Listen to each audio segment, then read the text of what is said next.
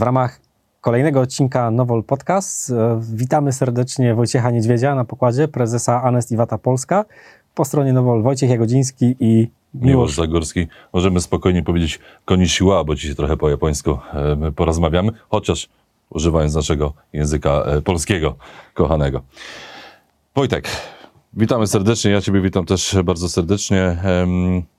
Może tak na początek, jak to się stało, że w ogóle trafiłeś do Anestivata? Jak, zacznijmy takiego początku tej Anestivata w Polsce, bo to oczywiście historia samej firmy sięga daleko, daleko, ale może zacznijmy od, od tego takiego najbliższego nam terenu, czyli Polski. Do Anestivata trafiłem w takie trochę dość okrężny sposób. To znaczy, najpierw miałem z nią kontakt e, w urządzeniach. Zajmowałem się wcześniej zupełnie inną dziedziną, zajmowałem się maszynami, w tym również liniami lakierniczymi. I w niektórych z linii lakierniczych były montowane pistolety automatyczne niskociśnieniowe Anestivaty. I to był mój pierwszy kontakt, który był 25 lat temu. I to od tego był punkt, w którym dla mnie Anestivata była e, określoną wielkością. Wiedziałam, że istnieje firma, wiedziałam, że jest bardzo dobra i wiedziałam, e, że jego produktem są pistolety lakiernicze. A w Polsce podczas e, imprezy targowej dotyczącej przemysłu w roku 2007, w momencie, kiedy główna moja aktywność, byłem w zarządzie spółki zajmującej się e, automatycznymi, automatyzacją przemysłową, liniami przemysłowymi, liniami do produkcji. Mieliśmy spotkanie z przedstawicielem firmy Anestivata z Włoch, z panem Marco Vicentini, który w tamtym momencie był prezesem e, Anestivata Europa. E, próbował on nas zainteresować, żebyśmy na obszarach naszej działalności zostali również współpracownikami Iwaty i gdzieś to się zaczęło dziać. To znaczy, dość mocno po macoszemu mm, podeszliśmy do tematu. Wówczas jeszcze z moim wspólnikiem e, byłem, z którym później nasze drogi się rozeszły. Każdy poszedł w swoją. Ale to był ten pierwszy moment, czyli rok 2007 to był taki punkt zwrotny, jeśli chodzi o Wojtek Niedźwiedź i Anestiwata. Rok 2012 był rokiem, w którym Anestiwata e, na podstawie sprawdzonego projektu, który przeprowadziliśmy nie w Polsce, przybrała formę aktywności na rynku i nazywało się to AI Partner, czyli od nazwy firmy Anestiwata Partner. I powstała spółka o właśnie takiej nazwie. I to był początek Anestivata w Polsce. W 2014 roku powstała fizyczna filia Anestivata Polska Spółka ZO i istnieje do dzisiaj. W przyszłym roku będziemy mieli 10 lat. Jako Anestivata w Polsce. Czyli zapowiada się dobra impreza. A powiedz mi, czy możemy powiedzieć, że jesteś takim ojcem, założycielem Anestivata w Polsce, czy wcześniej marka już była dostępna na rynku, a ty ją jak gdyby podbiłeś na Nie, tę wyżynę. Ma, można powiedzieć, że ja sformalizowałem istnienie firmy jako takiej, jako brandu samego w sobie, czyli e, produkty były importowane różnymi kanałami już od roku 90 bodajże trzeciego, e, przynajmniej na ile my rozgryźliśmy historię przepływu produktowego i znaleźliśmy mm, pracujące jeszcze do niedawna pistolety w dawnych zakładach stowarzyszonych z fabryką samochodów małolitrażowych w Tychach. A to rozumiem, to e, projekt muzealny, tak? I projekt muzealny, który był, funkcjonował, który został nam przedstawiony. E, natomiast nigdy nie było firmy, która mm, jakby zajmowała się, mm, była zorientowana i była sfokusowana na tym, żeby wprowadzać sprzęt jako taki i promować tą markę jako taką. Był to produkt, który pojawiał się. E, my tak naprawdę e, otwierając, może nie, w 2010 zaczęliśmy fokusować, czyli pojawili się ludzie, którzy byli przeznaczeni tylko i wyłącznie do rozpowszechniania tej marki, do sprawdzania rynku, do mm, badania e, potrzeb tego rynku i zajmowali się oni tylko i wyłącznie e, sprzętem do lakierowania Anestivata, a firma, która powstała, czyli AI Partner, była firma, która tylko zajmowała się tak jak nazwa wskazywała. A i partner, partner Anestivata, czyli na lokalnym rynku zajmowała się tylko i wyłącznie serwisem, szkoleniem i sprzedażą sprzętu marki, marki Anestivata. No to jest kawałek historii, już 10 lat na, na rynku. Sięgnęliśmy trochę do historii, a zróbmy może taki mały skok w czasie. Gdybyś miał opowiedzieć o najnowszych rozwiązaniach, o takich rozwiązaniach, którymi Anestivata chce, może się pochwalić, co by to było? To znaczy, jeśli chodzi o sprzęt lakierniczy, który jest chyba z racji e, e, miejsca, w którym się spotykamy, najbardziej nam bliski, e, możemy mówić o dwóch rzeczach. Możemy mówić o czymś, co będzie z kategorii art, czyli powiemy, że rewolucją jest aerograf Takumi, który ma dyszę 0,18 mm. Jest to wybitnie Jest to najbardziej, e, mm, jeśli chodzi o średnicę, jest to najcieńsza dysza istniejąca w narzędziu, e, jeśli chodzi o aerografy, pistolety, tego typu rzeczy. Czyli możemy sobie wyobrazić, jaki detal da się natrysnąć za pomocą tego urządzenia. I to jest z punktu, jakby z, jednej, z jednego punktu, z jednego miejsca, a z drugiego miejsca to zeszłoroczna premiera zeszłego, po, publikacja w zeszłym roku, nowa seria LS WS, seria 2. Cztery setki. E, Tu jest bardzo fajne pytanie. Ja ci wtrącę się, przepraszam, w to, to zdanie, bo wyszliście we współpracy z mm, biurem projektowym e, Pininfarina. Skąd w ogóle taka koligacja? Bo, bo jakby Pininfarinę kojarzymy bardziej z, od strony tego designu mm, samochodów jednakowo, że a nie od narzędzi, więc jakby skąd to podejście? Dokładnie z tego powodu. Jeden z naszych kolegów, e, tak naprawdę e, inżynier, i, i, i, i, ale również osoba z zarządu, e, on stwierdził, że najlepszy pistolet na świecie powinien zostać zaprojektowany w najlepszym studiu projektowym. Ponieważ Pininfarina jako studio może się pochwalić największą ilością samochodów, które zajmowały miejsca na listach wszechczasów, to czołowe miejsca, poszedł porozmawiać z nimi na temat pistoletu. Właśnie dlatego, że to studio jest kojarzone z najbardziej nowoczesnymi, najbardziej e, postępowymi projektami samochodów. No dobrze, i co? Wsz- Wszedł i powiedział, słuchajcie, mamy pistolet. Wszedł i zainteresował ludzi z Pininfariny, żeby zechcieli wejść i rozpatrzyć możliwość stworzenia projektu, które będzie narzędziem z rodziny, czyli z motoryzacji, dla motoryzacji i będzie czymś, co będzie kwintesencją pomysłu, wiedzy, technologii i liczby patentów zmieszczonych w przedmiocie. A jesteś w stanie powiedzieć, na ile to było takim wyzwaniem dla Pininfariny, żeby coś takiego stworzyć? Jest e, dość ciekawa wypowiedź, która mm, mówi o tym, że tworzenie pistoletu, tworzenie tego typu e, przedmiotów nie było proste i było sporym wyzwaniem.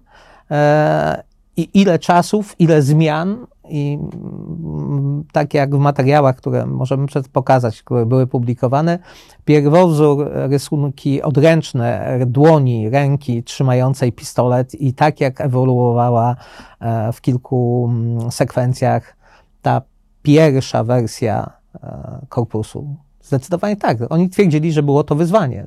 Tak samo jak twierdzili, że zmiana, zmiana ewolucyjna również była wielkim wyzwaniem. To, co wydarzyło się w zeszłym roku.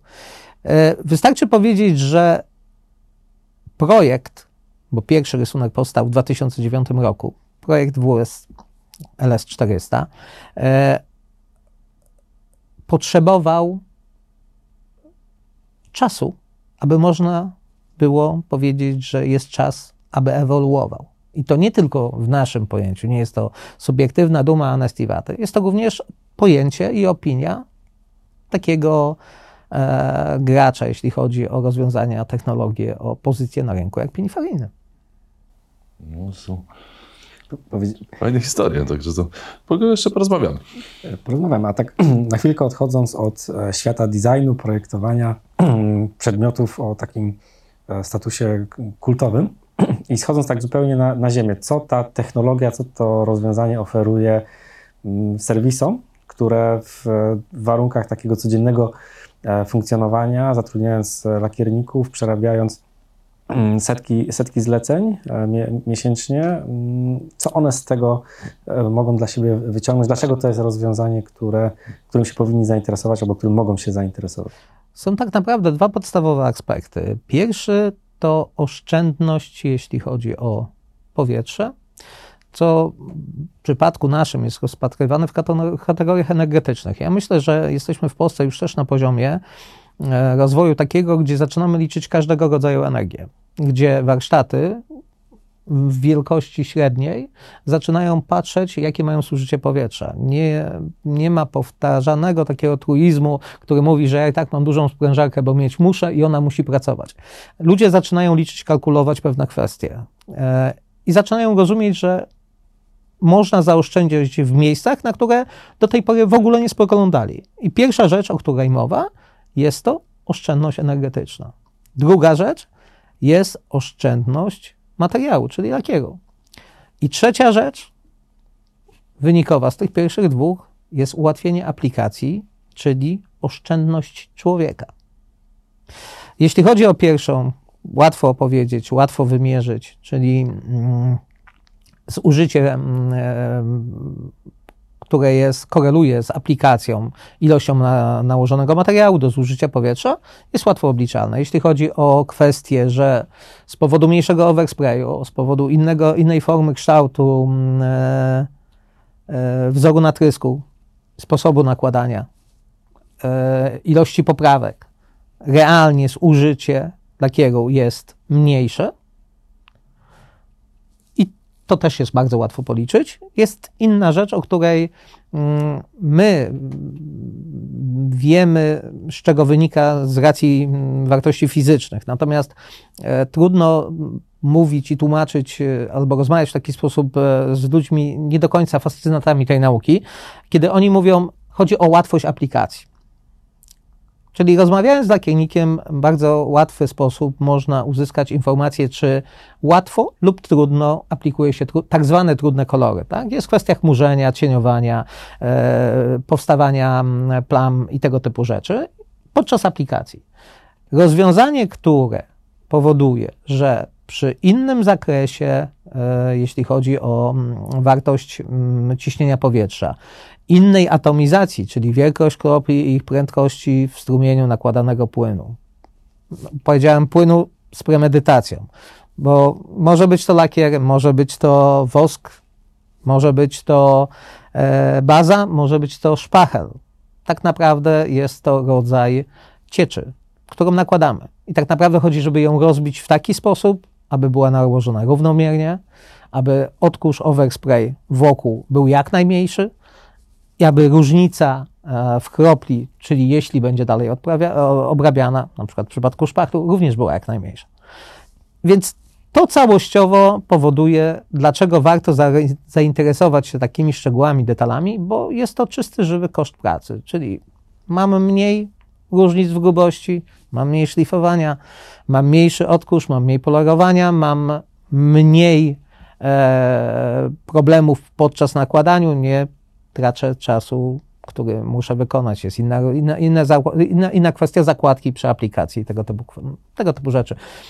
Ja wiem, możemy rozmawiać od e, strony każdego lakiernika bardzo subiektywnie, ale myślę, że to są takie podstawowe rzeczy, z którymi trudno się nie zgodzić.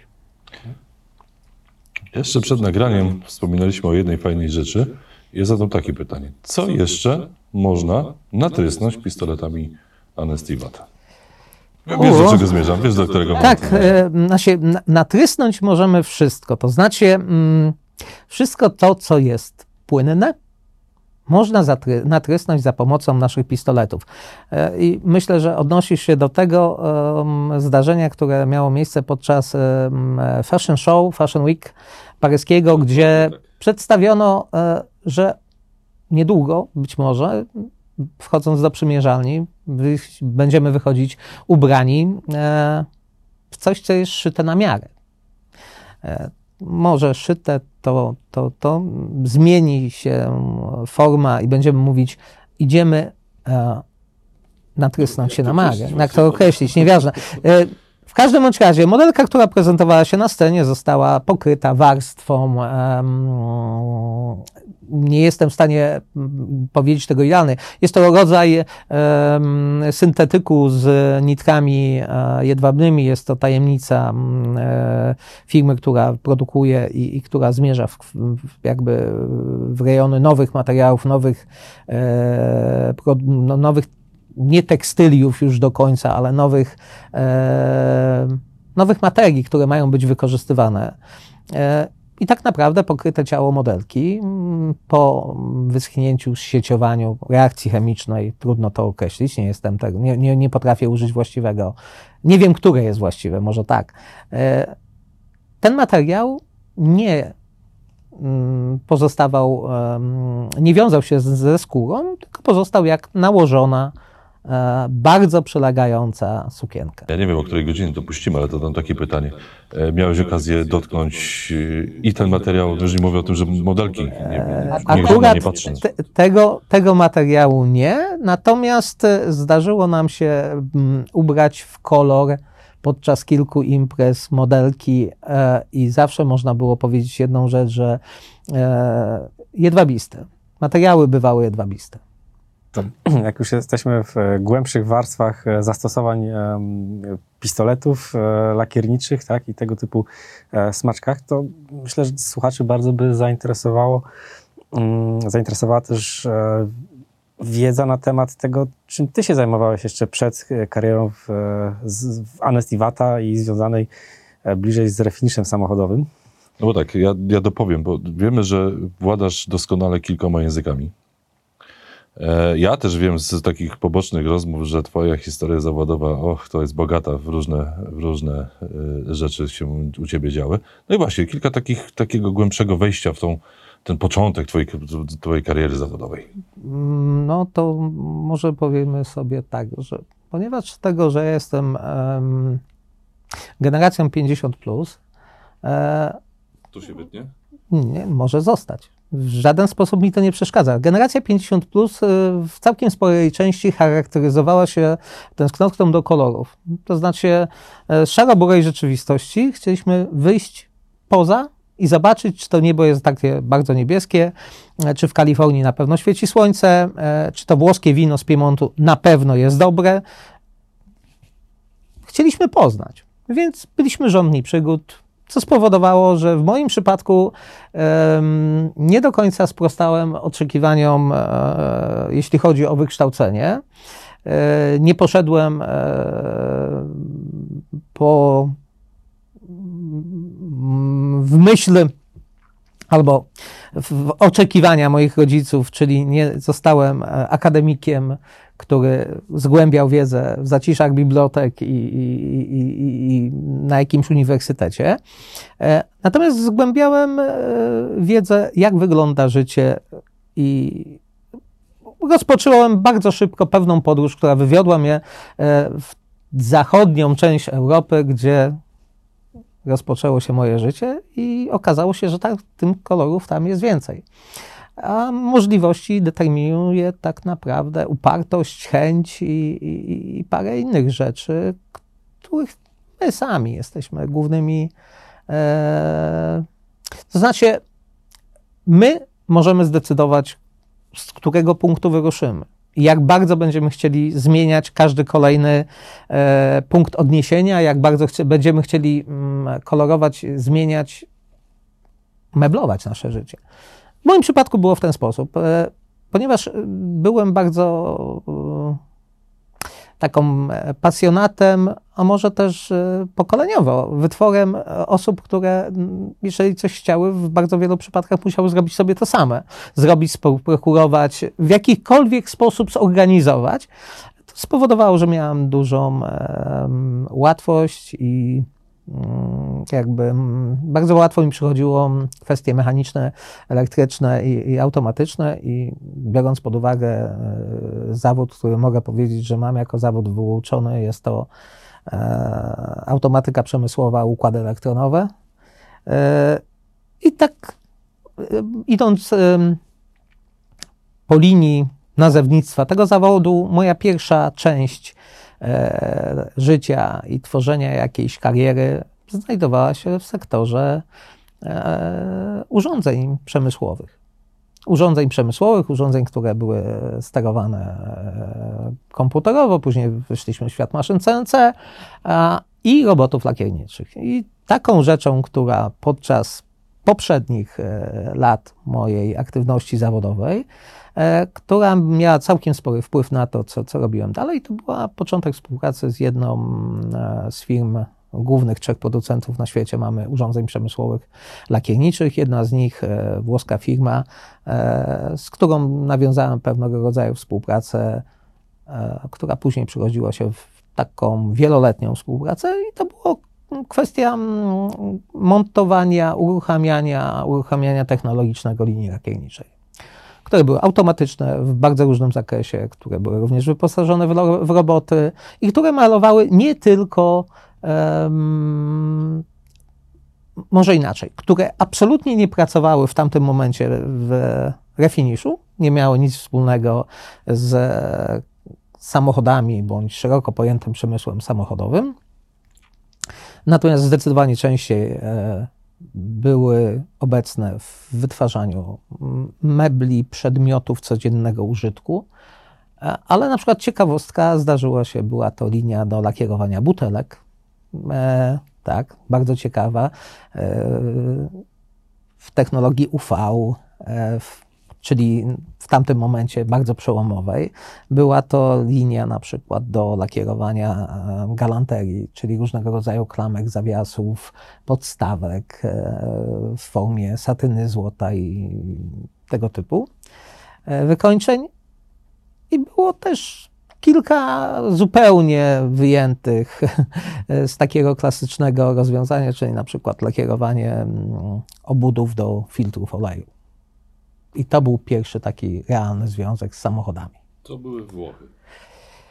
Y, to nie tylko. Też firma była z Włoch, natomiast aktywność, y, dość szybko moja aktywność zawodowa e, była dość szeroka. Z uwagi na to, że tego typu projekty powstawały w różnych miejscach, na przykład zdarza mi, zdarzało mi się pracować przez trzy tygodnie w Niemczech, dwa tygodnie w Kanadzie, tydzień czasu w Katarze. Czy to jest ten okres, bo też mieliśmy okazję o tym rozmawiać podczas tego trzytygodniowego pobytu w Niemczech, to zdążyłeś mur berliński rozbierać? Y, to znaczy, mur berliński, pojechaliśmy z wizytą, żeby go rozebrać. Tak, to aktywnie wzięliśmy udział e, w rozbiorze muru berlińskiego i posiadam kawałek muru, który na pewno jest e, oryginalny, prawdziwy, bo został osobiście przywieziony, e, ponieważ minęło już trochę lat, więc nikt nas nie oskarży w tej chwili o dewastację. Ale tak. Czyli można powiedzieć, że Wojtek Niedźwiedź przyczynił się do powrotu demokracji do tej wschodniej tą, części Niemiec. Z tą demokracją nie wiemy, natomiast do łatwości przejścia pomiędzy razem z przyjaciółmi, z którymi wówczas tam byliśmy, na pewno ułatwiliśmy przejście pomiędzy wschodem a zachodem. O właśnie, tak. Mówimy o przejściach między wschodem a zachodem. Mm, to ja bym chciał z kolei zapytać o Twoją perspektywę współpracy z Japończykami, bo zebrałeś trochę doświadczeń i w Polsce, i za granicą. I jak z, właśnie z Twojej perspektywy mm, wygląda współpraca z partnerami z Dalekiego Wschodu? Co warto e, przeszczepić na grunt polski, albo jak, jak się objawia ta ich mm, filozofia czy podejście do, do, do pracy, do, do lakiernictwa? Znaczy do pracy jako takiej w ogóle, to mm, różnimy się bardzo mocno i, i pomimo tego, że jakby e, każde kolejne pokolenie z uwagi na łatwość przepływu informacji na internet, na wszechobecne e, mm, online'owe widzenie e, innych części świata, innych ludzi, innych zachowań, mimo wszystko e, kultura, nawyki, dość mocno różnią się od naszych. E, w moim, na ile ja poznałem i część ludzi, z którymi ja się stykałem i, i zdarzyło mi się być kilka razy w Japonii e, i gdzieś mimo wszystko kilka może ciut więcej tygodni tam spędzić i mieć możliwość obserwować tych ludzi, sposób ich zachowania, patrzeć jak pracują, kiedy są u siebie, bo to też jest dość istotne, czyli obserwujemy ludzi w ich naturalnym środowisku, czy obserwujemy ludzi podczas e, ich przebywania w neutralnym bądź obcym. I należy powiedzieć dwie rzeczy. Są bardzo yy, są ludźmi, którzy na serio traktują pracę. To znaczy, poważne nie byłoby tu na miejscu. Są odpowiedzialni. E, mają bardzo odpowiedzialne podejście do tego, co robią, co nie przeszkadza im po wyjściu z pracy e, w sposób taki standardowy i również tradycyjny w piątek wychodzić z szefem na piwo. Więc nie można mówić o tym, że Japończycy bądź Wschód to tylko i wyłącznie te tani pracy, którzy mają poduszkę pod biurkiem, bo mając pół godziny przerwy, mają ten swój czas na, na drzemkę, e, które w części czy Japonii, czy Chin jest faktycznie wykorzystywany, więc przechodząc przez biuro nagle widzisz osoby, które wyciągają poduszkę spod biurka, układają sobie ją na biurku bądź odchylają e, siedzenie i przez pół godziny śpią. My nie potrafimy tego. Oni tak. I uważają to za zwiększenie efektywności. I być może tak jest, bądź w ich przypadkach tak jest. Ale to jest taka różnica, która u nas moim zdaniem na dzisiaj byłaby nie do przyjęcia, bo ktoś śpiący w pracy wywołałby zgorszenie, komentarze, e, podejrzenia o x różnych rzeczy, ale nie o to, że on chciał wypocząć, żeby dalej być bardziej efektywny. I więc pierwsza rzecz, jesteśmy inni w prezentowaniu tego, co robimy i tego, w jaki sposób to robimy. E, jest kolejna rzecz. Wchodzimy w zakres zdziwienia, e, zwracania uwagi bądź próby powiedzenia swojego zdania.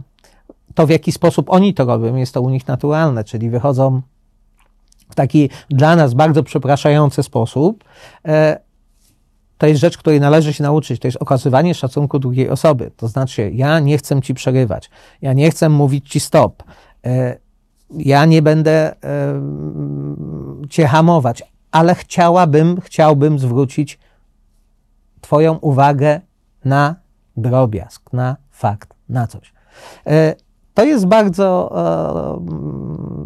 ciekawe, że operowania modulacją głosów, najczęściej u nich nie ma podniesionego głosu, nie ma krzyku, jest to ewentualnie modulacja, zdecydowanie bardziej zdziwienie, które słyszycie e, w formie, w jaki sposób się odzywają, niż e, agresja. I jest to, jest to właśnie bardzo sympatyczne. I w moim odczuciu to są ludzie, którzy chcą ci pomóc, bez względu na to, e, w jakiej sytuacji się znajdujesz. Na poparcie tego jesteśmy w Japonii. Jesteśmy niedaleko grobowców cesarzy, na południe od Tokio. Idziemy, zaczyna padać deszcz, jest Japończyk, który patrzy na nas. Oczywiście nie mamy parasolek, nie mamy kurtek, bo pogoda nas zaskoczyła, ale chcieliśmy strasznie pójść i to zobaczyć. E, jesteśmy w towarzystwie dość międzynarodowym, bo idzie Amerykanin, ja e, i e, Niemiec obok i nagle zupełnie obcy Japończyk, który widzi, że idziemy z tą kolorową mapką, która prowadzi tylko i wyłącznie na ten cmentarz, e, krzyczy coś do nas, czego nie rozumiemy, za chwilę podbiega i daje nam trzy parasole. Daje nam trzy parasole, żebyśmy nie zmokli. A to tak rzęsiście padało, czy tak? Nie, padało dość mocno, na się zaczęło padać dość, e, e, jakby powiedzieć, ambitnie, na dobrym poziomie. Nie była to ulewa w naszym pojęciu, że należało się schować. No, można było iść, jeśli chodzi o wytrzymałość y, ubioru, na pewno odczuła, y, jakby mm, wilgotność powierzchniowa nam na pewno wzrosła w zdecydowany sposób, ale chodziło o fakt. Chodziło w jaki sposób podchodzą do ciebie, chociaż jesteś zupełnie obcy. Jesteśmy w miejscu, gdzie nie ma przepływu nie wiadomo jakiej liczby ludzi. I ktoś wynosi ci właśnie parasol po to, żebyś nie zmógł. Więc y, uważam, że są bardzo pracowici. W pewien sposób dla nas są formalni, to znaczy utrzymują pewne bariery, y, formy, sposoby i zasady odzywania się korespondencji mailowej czy y, jakiejkolwiek y, przepływu informacji. Jest to uformowane. Trzeba być bardziej przygotowanym, jeśli chodzi o kwestie przedstawiania. E, jeżeli przedstawiamy jakiekolwiek dane, jeżeli przedstawiamy jakąkolwiek strategię, musimy przedstawić ją w formie takiej, do jakiej przywykli oni, czyli musi być opracowanie, musi być wyliczenie, musi być przedstawienie wariantowe. Nie do końca pracują na zasadzie takiego żywiołu, w którym u nas mimo wszystko często wpadamy na to, że jednak zróbmy coś na żywioł, skoro nie jesteśmy w stanie poznać x ramek, x wariantów, zróbmy to na żywioł. Ale też jest jakby e, z czegoś innego. U nich e, jak przewidywalność i stabilność systemu dookoła nich panującego jest inna niż u nas. My idziemy często na żywioł, bo nasz system e, po pierwsze jest zupełnie świeży, jeżeli nawet weźmiemy 81 rok jako punkt pierwszy krytyczny, a 9 jako punkt zmian, to tak naprawdę ile ma, mamy, mamy ten system, który dziś panuje? Dwadzieścia kilka lat. U nich ten system, e, jeśli chodzi o gospodarkę, jeśli chodzi o mm, e, kulturę pracy, jeśli chodzi o, o, o całokształt e, takiego rozwoju państwowości, to jest ewolucja rzeczy trwałej, niezmiennej, pewnej. I stąd to wynika. Więc jesteśmy różni, natomiast absolutnie na koniec pozostajemy ludźmi, czyli siedząc gdziekolwiek, mają dokładnie e, te same spojrzenia. Czyli jest fascynacja i bardzo ważne jest to, co jemy, e, gdzie jemy. Nie jest do końca, może inaczej. Nie najważniejszy jest fakt, czy jemy w pięciogwiazdkowej restauracji, natomiast bardzo ważny jest fakt, co jemy i czy to jest coś, na, czym, na temat czego można wygłosić historię. Bo z mojego doświadczenia, e, i to jest też e, e, wynikającego ze spotkań, na prośbę, żeby pokazali swoją kulturę, swoją kuchnię, żeby, żeby przybliżyli mi Japonię jako osobie, która dotychczas jej kompletnie nie znała, zabrano mnie do barów, na przykład na, na zimny makaron, czy na różne inne dania, gdzie widziano, widziałem tylko i wyłącznie miejscowe osoby, czyli przedstawiają ci swój świat taki, jaki on jest. Bez koloryzowania, nie w wersji dla turystów. No i podpowiedz mi, to sushi w Japonii, czy sushi w Polsce? Nie, nie, znaczy od kiedy pojechałem do Japonii, nie zjadłem sushi w Europie. Okej. Okay. Czyli już wiem, gdzie udać się w podróże kulinarne. E, dobra, takie szybkie pytanie, bo mówiliśmy o tym przewidywaniu, o tym chodzeniu, wchodzeniu u nas, przynajmniej w, w naszej kulturze, w żywioł.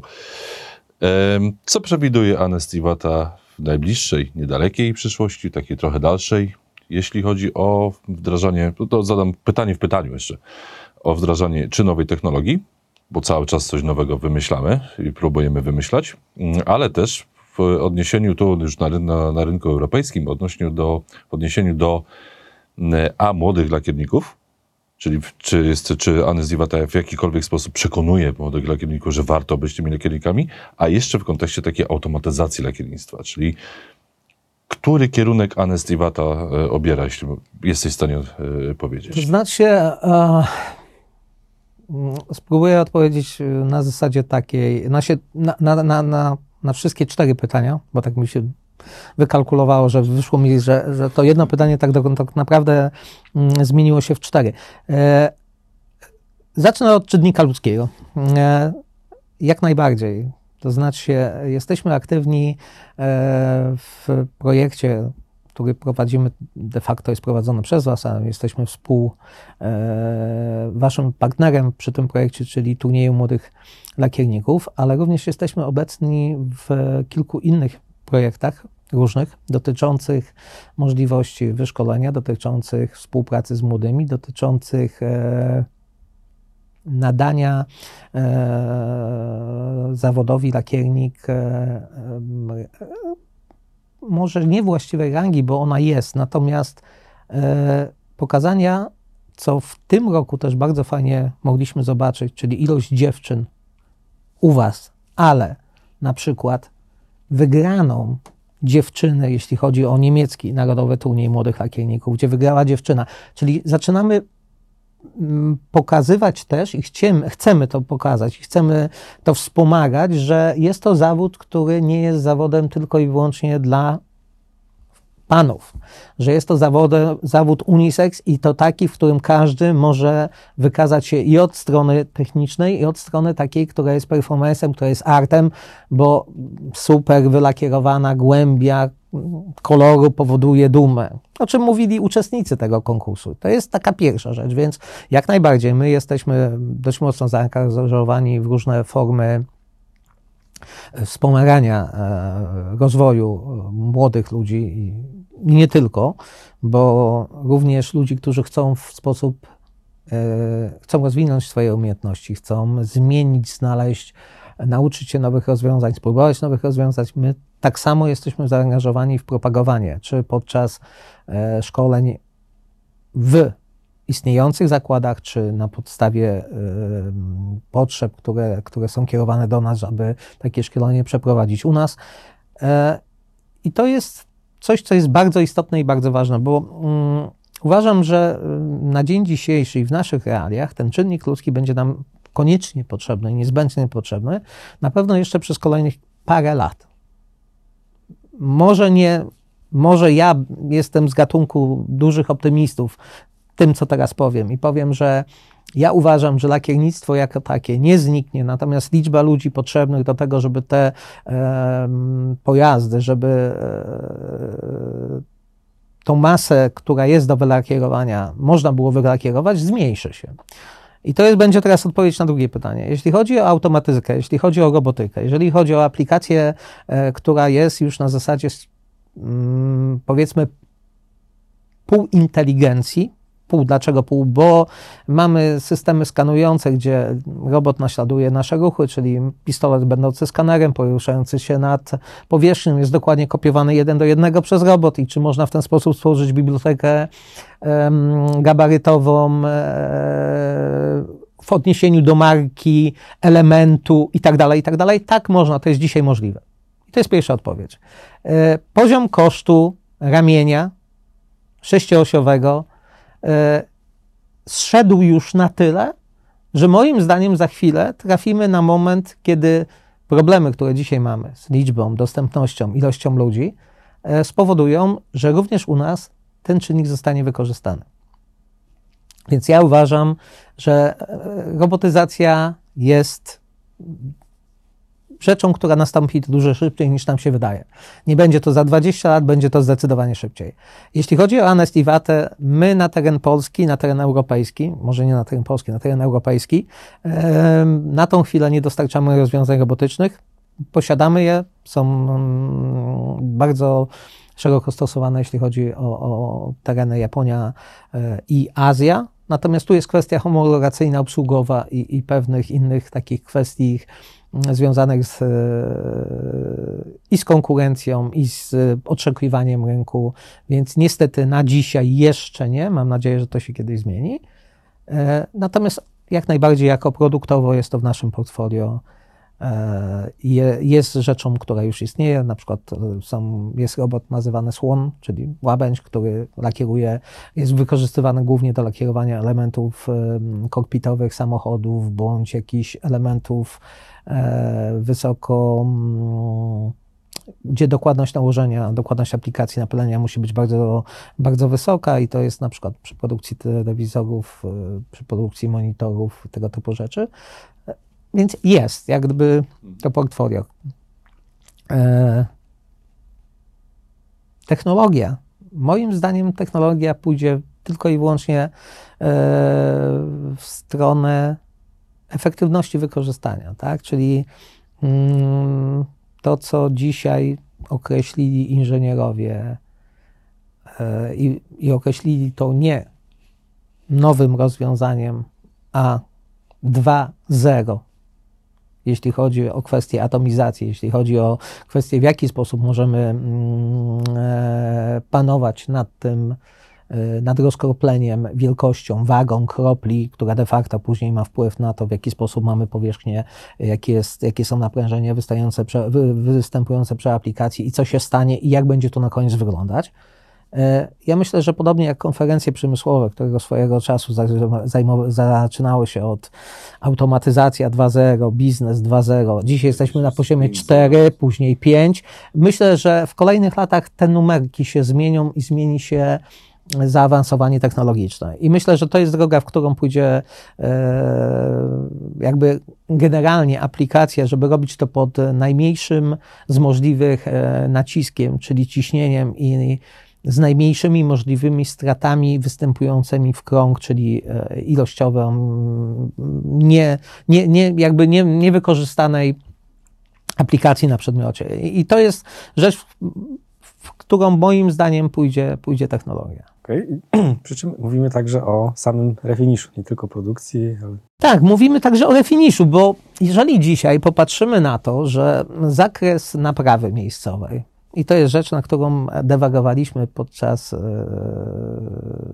pewnego eventu, e, jeśli mamy ramię robota, które jest w stanie objąć powierzchnię błotnika i mamy do naprawy ten błotnik i będziemy, wytniemy w tej chwili z tego, czy to jest cieniowanie, przejście, nie. Robimy kolor, czyli mamy wylakierować błotnik. Jeżeli ten robot, który de facto będzie miał wielkość zupełnie niedużą, bo złożone ramię będzie miało około 60 cm plus podstawa, oscylujemy w okolicy metra.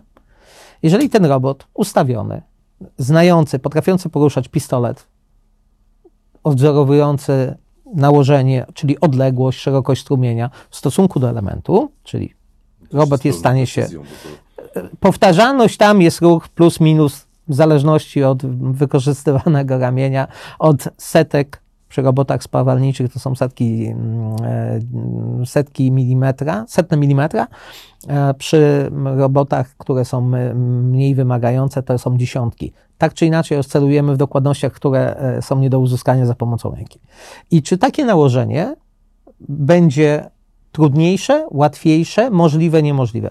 Będzie po pierwsze łatwiejsze, dlatego że jeżeli zaprogramujemy raz błotnik i tu nie będziemy reklamować niczego, chyba że możemy zareklamować flagę, czyli Toyota japońską bądź Lexusa, e, lakierujemy ten błotnik. Robot raz nauczony lakierowania lewego błotnika polakieruje go dokładnie tak samo przy każdym wybraniu lewego błotnika Lexusa.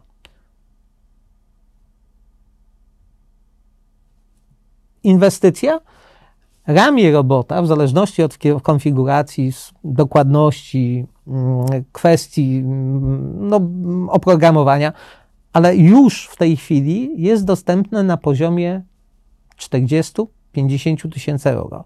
Czyli rozmawiamy o kosztach pracownika na dwie zmiany i to nie lakiernika, bądź kosztach lakiernika na jedną zmianę w przeciągu roku.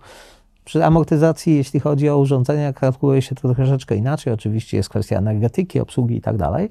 Natomiast e, robot będzie mm, malował tych, w cudzysłowie, błotników, zderzaków, masek, dachów, elementów, bo rozmawiamy w tej chwili o tym, że nie przemieszczamy wokół samochodu, czyli dajemy rozwiązanie, które jest na elementy na tą chwilę, tak? które dla mo- moim zdaniem jest tak prawdopodobne, że będzie raczej dostępne w przeciągu dwóch, trzech lat u nas, nawet na rynku. I jest to też informacja, która wynika z pewnych rozmów e, gdzieś, które się odbyły, pytań odnośnie wyposażenia dla, na, w odpowiednie pistolety, które są do tego potrzebne, do tego typu aplikacji. Są firmy, które myślą o tym dzisiaj, to możemy powiedzieć, e, bo ilość elementów, które jest w stanie pomalować robot, powtarzalność, brak zmęczenia, brak urlopu i efektywność, no, jest nieporównywalna, jeśli chodzi o pewien poziomem z człowiekiem. Natomiast e, w tym momencie pewnie jakieś gromy na moją głowę już się posypały ze względu na to, że jest ręka, jest cieniowanie, jest oko, jest wyczucie. E, Tak, wszystko się zgadza. Ja nie powiedziałem, że każdą naprawę i każde lakierowanie na dzisiaj jest w stanie zrobić robot będącym stacjonarnym, pojedynczym robotem. Natomiast z drugiej strony proponowałbym pomyśleć, że dzisiejsze samochody w zdecydowanej większości są malowane za pomocą robotów. W fabrykach. Oczywiście te roboty się poruszają, najczęściej ich jest cztery, zaczynają po przekątnej, jest parę niuansów, wykorzystują e, dzwony, które są elektrostatyczne, czyli jest kilka kombinacji, w jaki sposób ten lakier jest aplikowany.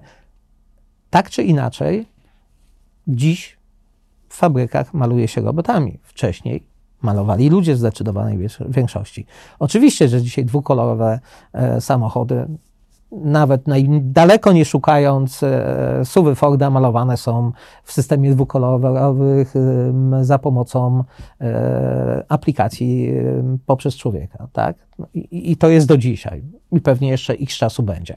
Natomiast Należy przyznać, że robotyzacja, automatyzacja, zmiana wykorzystywania sztucznej inteligencji, bo tak naprawdę później e, powielanie i uczenie robota jest tworzenie biblioteką zdarzeń, tak? Czyli jak e,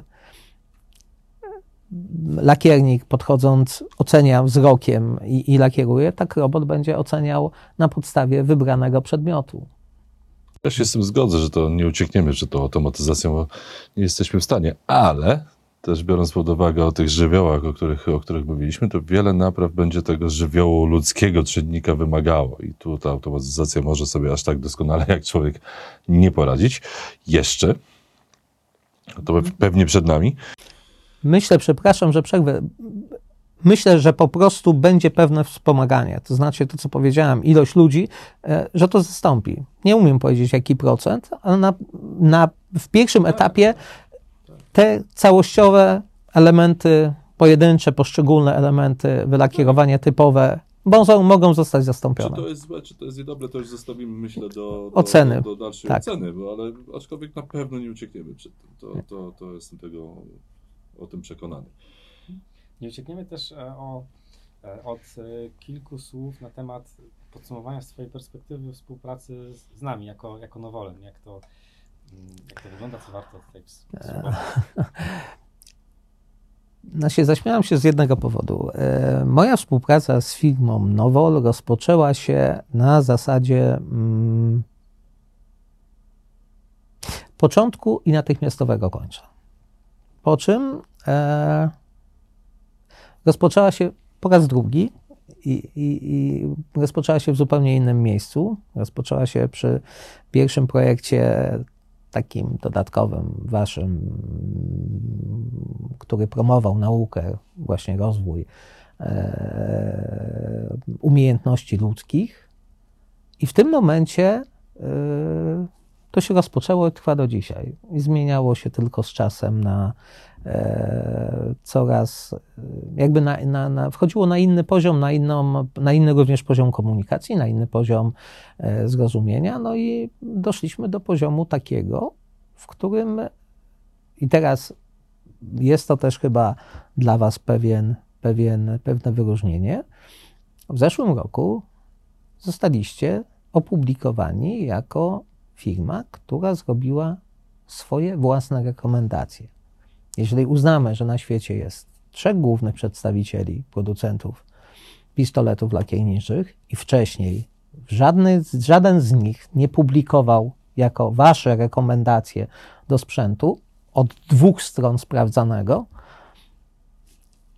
my doszliśmy, czyli ta współpraca doprowadziła, że jako pierwsza polska firma zaistnieliście na globalnej stronie z rekomendacjami aplikacji waszych produktów za pomocą naszego sprzętu.